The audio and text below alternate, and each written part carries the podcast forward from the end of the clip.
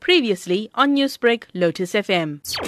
It was about half past one at one of the primary schools in the Phoenix area.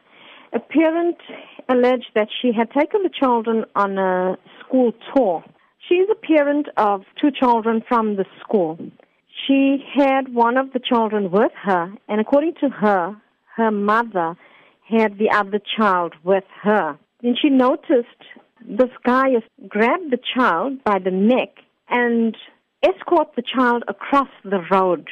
So the complainant asked her mum, why is it that this guy is taking the child away? And the guy turned around and said to her, um, this is one of my children and I'm taking the child and he pointed to the taxi that was parked across the road. So she ran to him and she grabbed the child and as she, she grabbed him, the person got into his vehicle and drove away. Was the child injured in any way? No, he wasn't injured, but according to his mum, he was in a state of shock. What are police investigating at this stage? At this stage, we're investigating attempted kidnapping because the child was taken from the grandmother, forcefully taken. According to the report, he held the child by its neck and took it across the road.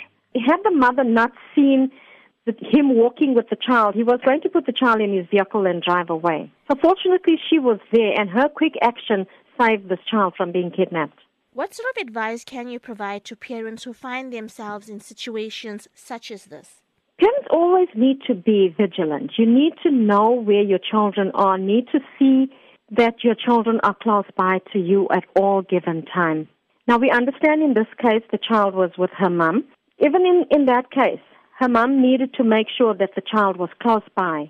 We cannot be negligent and allow our children to wander off because these things are happening. Newsbreak, Lotus FM, powered by SABC News.